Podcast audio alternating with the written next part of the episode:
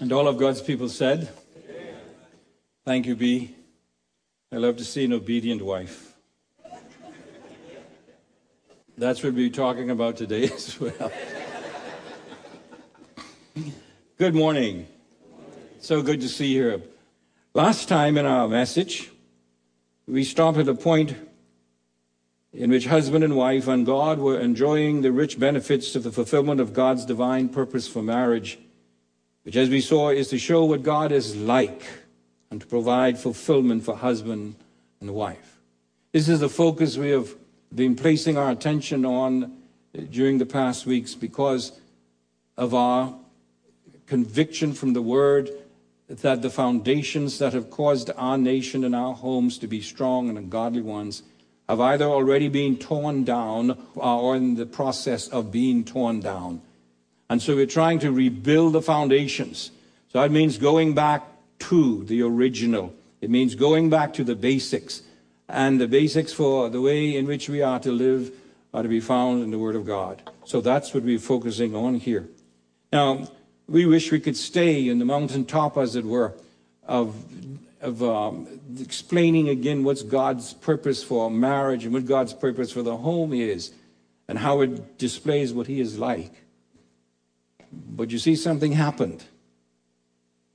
That old serpent, the devil, crawled in and started to pervert God's purpose for the family.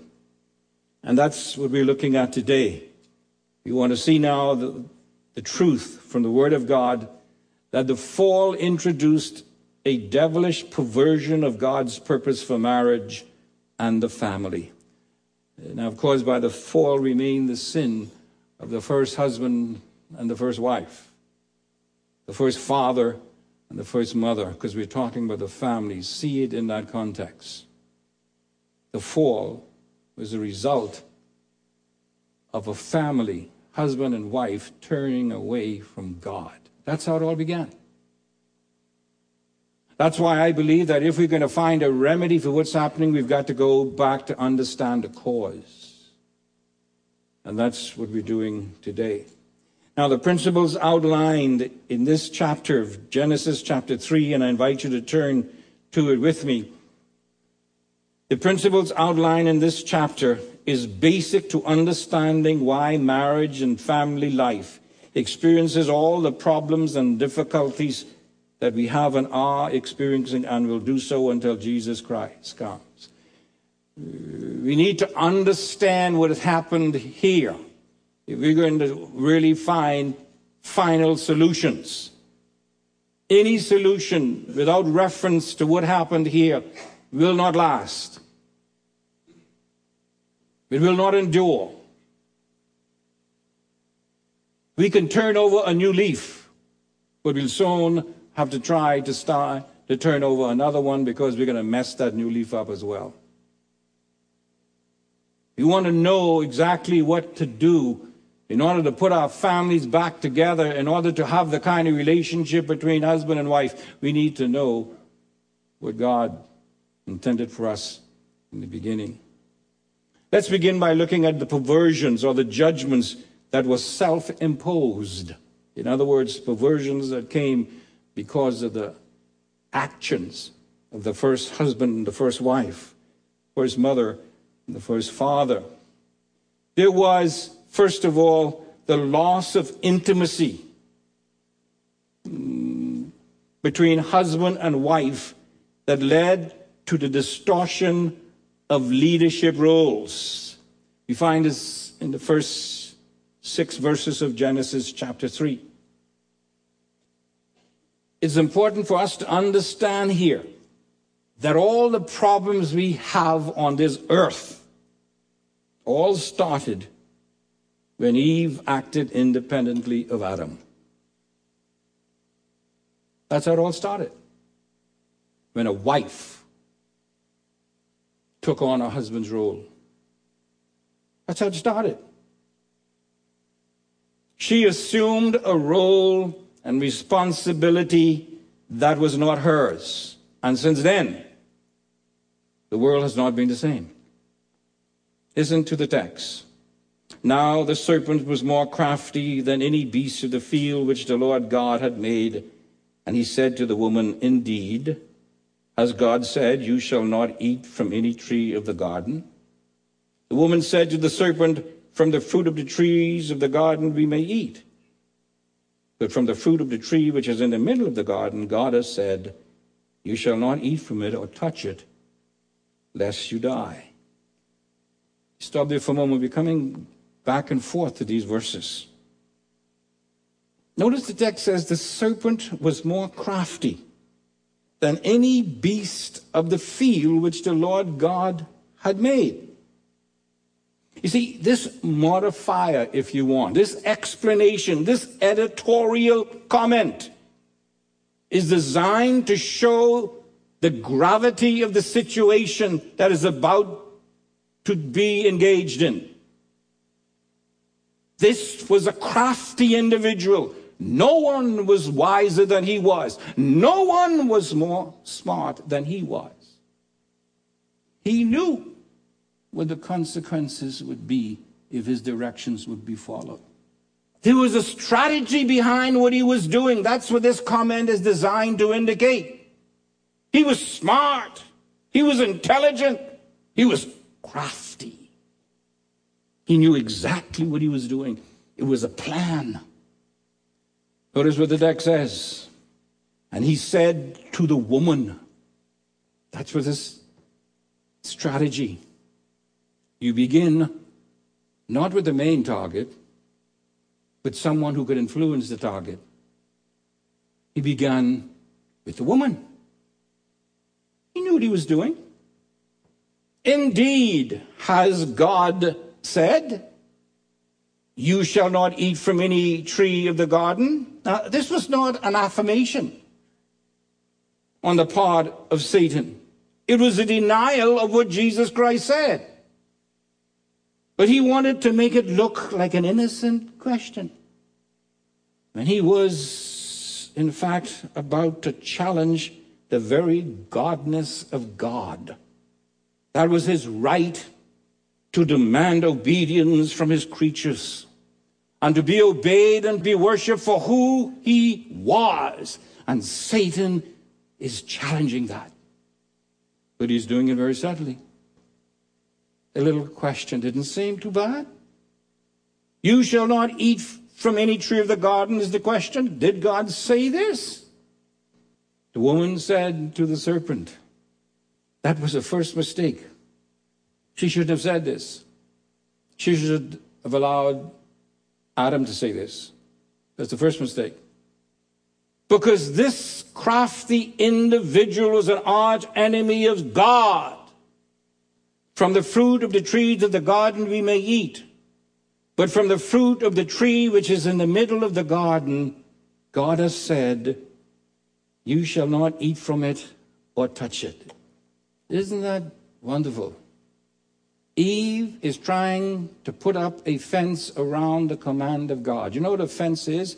Is when we try to do things to make other people obey God. Don't touch it. Did God say that? No, we see, Eve thought she was helping God out. Because if you don't touch it, you can't eat it. We do that sometimes as Christians. We add to the Word of God to try to make other Christians do what we want. In fact, we add to the Word sometimes to make unbelievers do what we want. We're trying to help out God by saying a little more than he said. The Pharisees were famous for that. That's another mistake. Trying to help out God by going further than he did in his word. We do that all the time. You don't like the way some people act, so you quote a scripture. But you add a little bit more to it. Or you will die.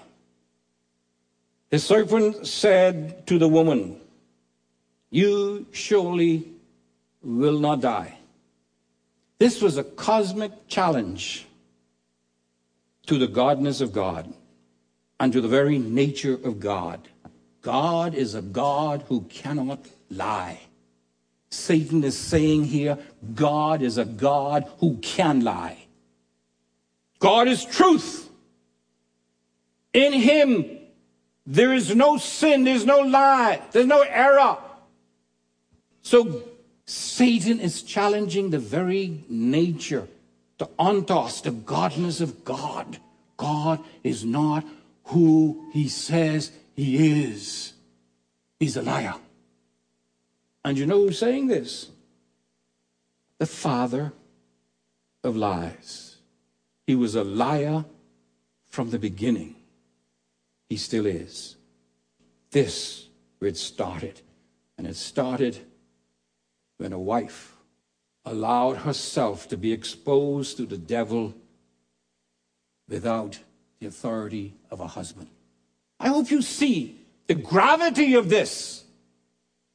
We have come so far from the truth of God now. When we talk about these things, we look at one another, we laugh. Ha ha! oh, me, I can do what I want.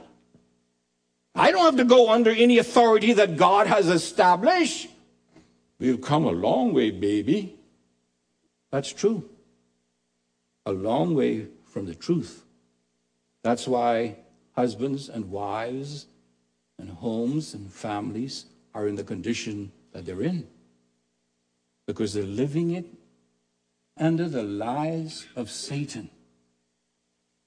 Said to the woman, You shall, you will not die. For God knows, for God knows God does know all things. But this is one thing God didn't know. Now, when I say that, I mean from an intentional point of view. For God knows that in the day you eat from it, your eyes will be opened. Now, you see, He's changing everything that God has set up. Their eyes were already opened.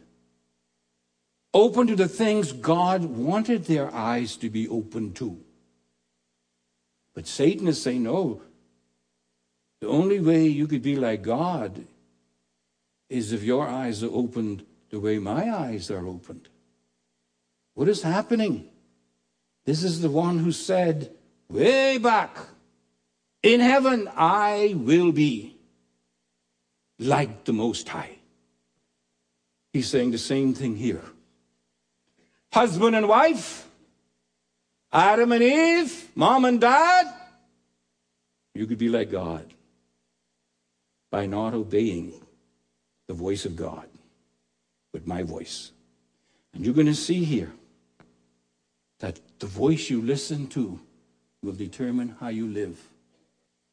Notice now, your eyes will be opened and you will be like God. They were already like God.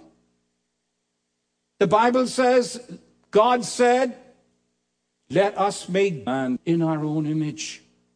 They were already like God. But Satan blinded their eyes to that. And they could only see what he wanted them to see. They were already knowing good and evil. Now, if it's one thing that is not the main or major characteristic of God is that he knows good and evil. Now, he does, but that's not his major characteristic. But that's what the evil one put before this woman who chose to meet Satan on her own ground of authority. God knows good and evil. And if you want to know good and evil, then you got to disobey him. God is selfish. God is keeping the best away from you. He's not giving you the best. Many husbands and wives think that in their marriage.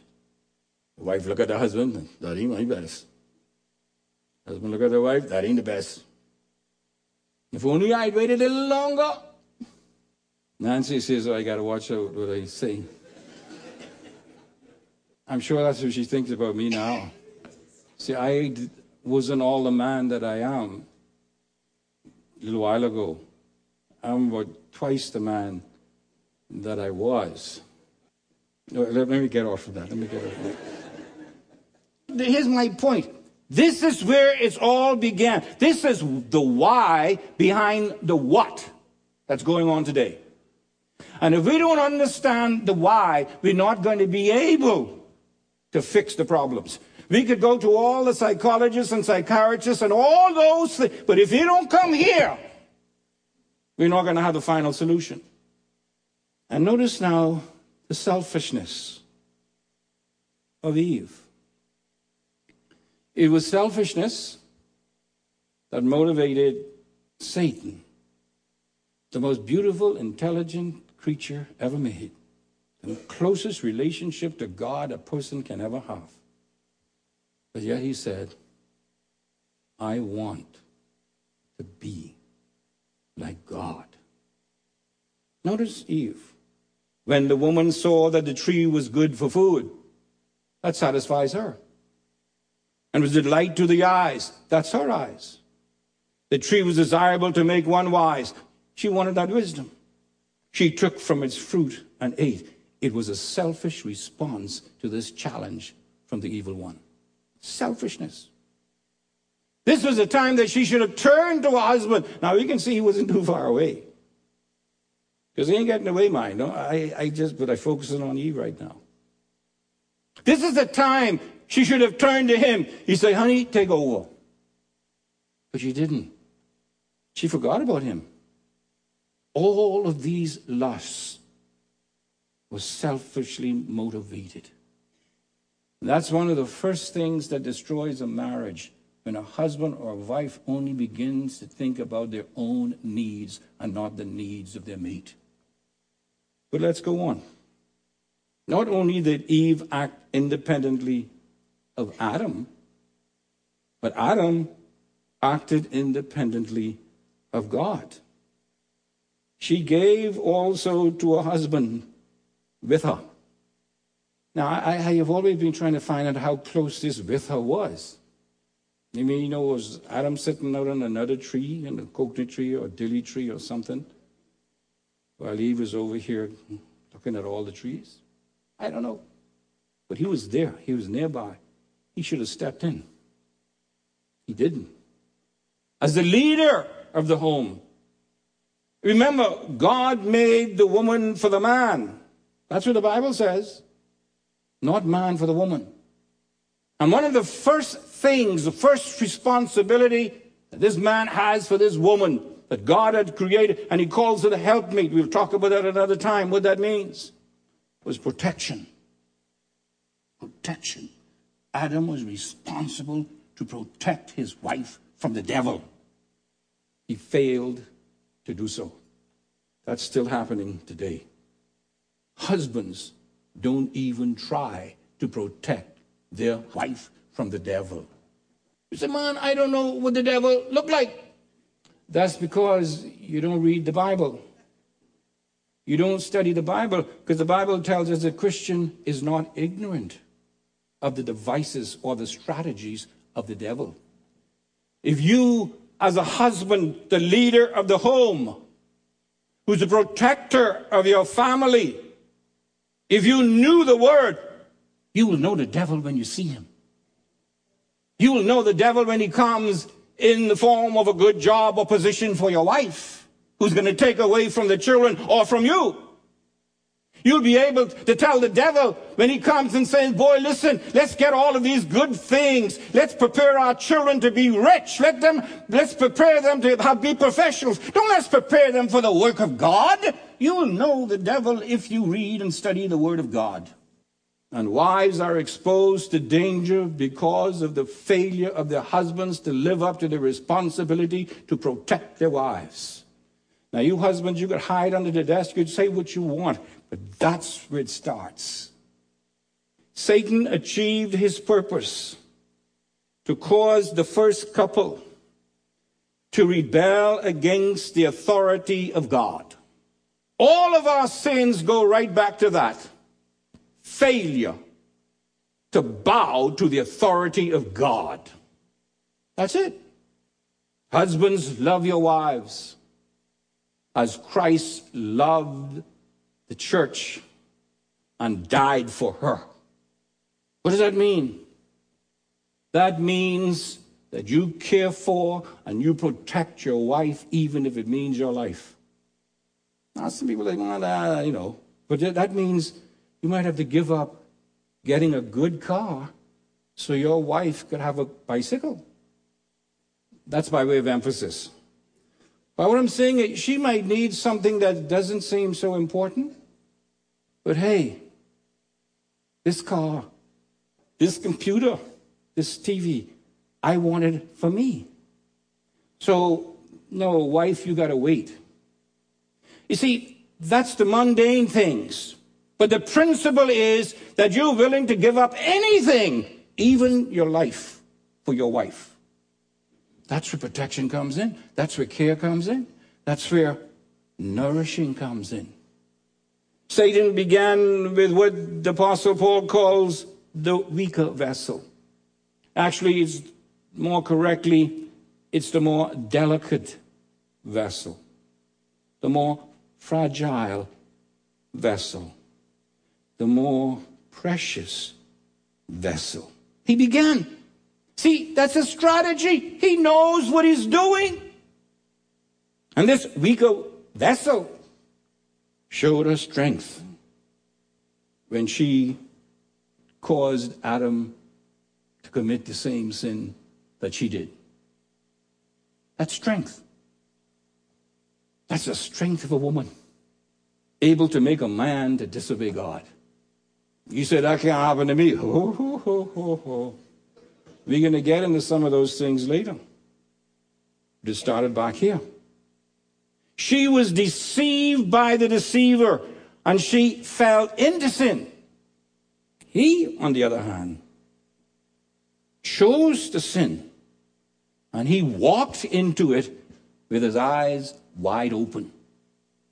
That's why today God blames the man, the husband, Adam, for what has happened, not the woman. The buck stops with him as far as God is concerned. He failed in his area of responsibility. Now, notice this carefully now, because this is so crucial to understanding what's happening in our own lives and in the lives of so many others. Eve succumbed in a crucial area of female weaknesses, and that's a respect for and submission to a husband. One of the most, if not the most difficult thing for a woman to do is to submit to a husband. That's an inbuilt resistance. And you know where it started? Right here. She succumbed to a crucial area of feminine weakness respect for and submission to her husband. That's why in Ephesians the woman is given two commands submit to your husband and respect him. That's the two areas that she failed in here. He, on the other hand, succumbed in the area of male weakness, and that's leadership of his wife and accountability to God. We have the attitude today to the wives, on, you know, you think that's okay, you go ahead. Do what you want. That's not leadership. That's abandonment of leadership. That's laziness. We are to be the ones who are guiding our wives into the ways and the things of God. Accountability. Men hate accountability. They run away from it. That's where Adam failed. And so this awakening of guilt and shame led to the introduction of masks between husband and wife. There were no masks then. None of them tried to hide anything or keep anything back. We're going to see in a moment how there was sweet fellowship between one another and between them and God. But today, think about your own life as a husband and a wife, as a mom and as a dad. You've got masks on. You never allow your husband to see you as you are. You never allow your wife to see you as you are. You're afraid for one thing or the other. A mask. Genuine communion was perverted communion between the husband and wife and God, which led to perversion of communion between husband and wife. And listen carefully now. Communion, the breaking of communion between husband and wife, always begins with the breaking of a communion between you and God. Always. Always. Male and female hid their real selves from each other, each with the mistaken idea that they were protecting themselves through their own efforts, independent of each other and of God. They're saying, the only one who can protect me is me. My husband can't protect me. My wife can't care for me. And so all the focus is shifted on us again. If anything good is going to happen to or for me, then I got to make it happen. Selfishness. And so the loss of intimacy with God led to the major perversion of marriage. Couples are no longer open to God or to one another. That's why verses 8 through 10 of this passage is one of the most crucial passages of Scripture in the whole Bible relative to communion with God. This passage is the seed revelation for the ongoing progressive revelation concerning genuine fellowship with God and fellowship with husband and wife. Listen to the words, verse 8. They heard the sound of the Lord God. They heard the sound of the Lord God. If you stop there, that's beautiful words. To listen to the sound or the voice of God with the sense of obeying. They heard the sound of the Lord God walking in the garden in the cool of the day. I want you to see the beautiful picture that is presented here. It has to do with the bliss of fellowship and listening to the voice of God, the cool of the day. And the man and his wife hid themselves. And they never did that before. In fact, it is implied that when they heard the voice of God or the sound of God in the garden, they rushed to him to fellowship with him before this happened. But now they hid themselves, notice, from the presence of the Lord. Now we know we can't hide from the presence of God, but they, you see, this is where Satan has blinded their minds now hid themselves from the presence of the Lord God among the trees of the garden, that which God has provided for them for refreshment and blessing. Now they are using them to hide from Him. Doesn't happen in our lives many times? The blessing that God gives us, we use to keep ourselves away from God. We buy the biggest TV so we could stay home on Sunday night. We buy the biggest and the nicest boat so we could go out all the blessings of God and it keeps us away from fellowshipping with God. That's what's happening here. And we do it, you know, boy, God has really blessed me. Blessed me to stay away from worshiping Him and with His people. That's what they did. They hid amongst the trees. Now, boy, if I was preaching evangelistically here, I would really go to town here. I'd say, well, Eleanor, you know why you ain't got nobody in the choir? Look in the bush. You know why I ain't got nobody at Awana leading? Look in the bush. You know why it is that you, we have so few people coming out Sunday night to fellowship and to hear the word of God? Look in the bush. Look in the bush. Listening to other voices and using the blessings of God to keep them away from God. But I'm preaching evangelistically, so let me get back to it. Then the Lord God called to the man and said to him, Where are you? Do you think God didn't know where Adam was? See, the big implication here is Adam. We were supposed to be under this coconut tree on the beach with the breezes blowing and we could talk to one another. Why aren't you there? Why aren't you enjoying that fellowship with me? Notice now, he said, I heard the sound of you in the garden, and I was afraid. What a turnaround. Hearing the voice of God up to this time was a joy, was a pleasure, was something they looked forward to. Now, when they hear the voice of God, they hide, uh, they hide themselves. Husband and wives are doing the same thing today. Some people don't come out of church when you know you preach on a certain passage. Why? Because it speaks to them where they are. And so they hide. they hide in the bush. They don't want to hear that voice. They want to hear the voice of someone else who don't talk about these things. They want to hear voices that say, hey man, that's all right. You can be comfortable. You work so hard. You deserve this. Rather than listening to the word that says you could gain the whole world, but if you lose your own soul, you've lost it all. People just don't want to hear the voice of God today. They don't want to hear it. They could blame the messenger. They could blame too hot, too cold, too far, too long. They don't want to hear the voice of God. I was afraid because I was naked. So I hid myself. Isn't that amazing? They were naked all along. They knew they were naked, but they were not ashamed. So it made no difference whether they were naked or clothed. No difference. It's only when they sinned that all of a sudden what they were doing was now shameful. And I hid myself. Let me ask you something. Whose voice are you listening to when it comes to your relationship between your spouse? Whose voice? Whose voice are you listening to when it comes to your relationship with your children? Are you listening to their voice? Are you listening to that voice that then says, hey, you're not supposed to discipline your children? Let them choose whether they want to come to church or not. Let them choose whether they want to follow God or not. Let them choose. Are you listening to that voice?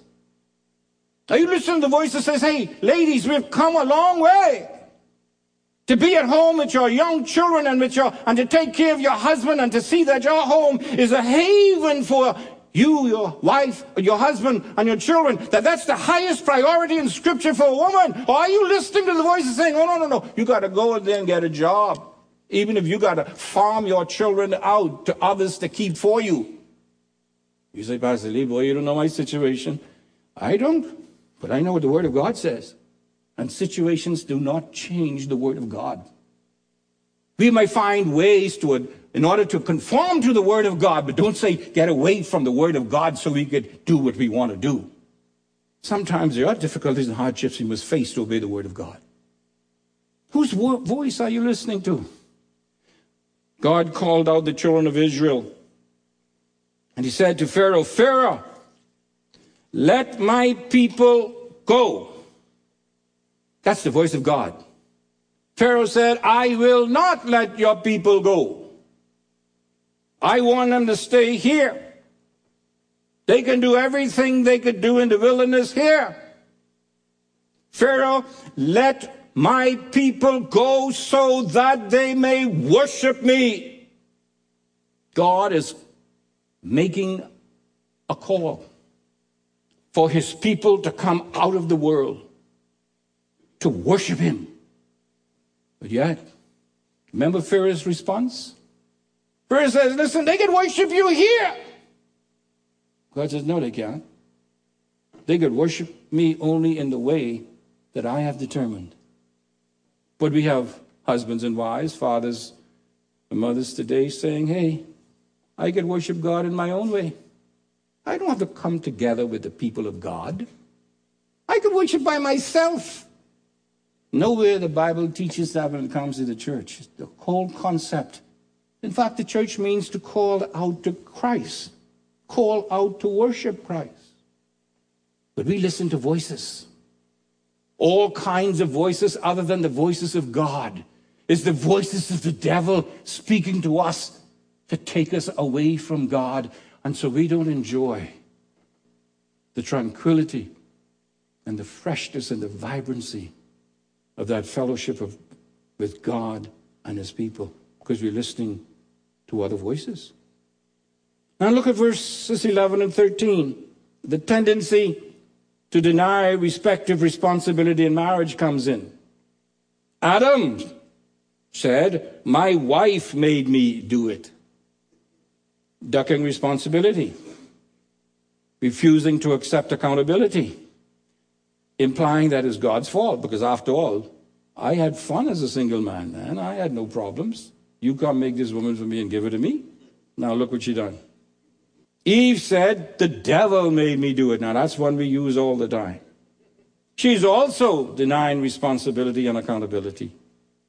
And you see, this is where marriage began to drift away from the purpose of God. When husband and wife refuse to live up to their respective responsibilities in marriage. And it's happening today. Now, as we go on this series, we're going to show you practical implications of this. Why it is that we still have people fighting and who's the boss in the family. It's because we've gotten away from the voice of God in the text.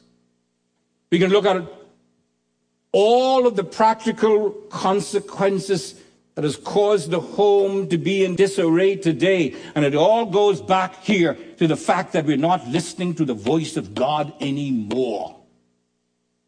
We're listening to voices other than the voice of God.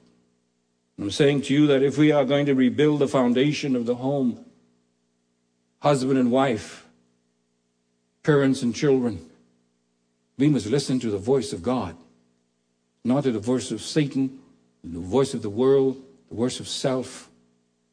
We must listen to the voice of God. That's how we can begin to rebuild the foundations of the home and the family. Father, thank you for your word. Thank you for the good ground that it has found today, the seed of your word. Thank you for the fruit that will come. Thank you for your promise that you use and utilize your word to accomplish your purpose and not ours. So may your will be done. And all of God's people said, Amen.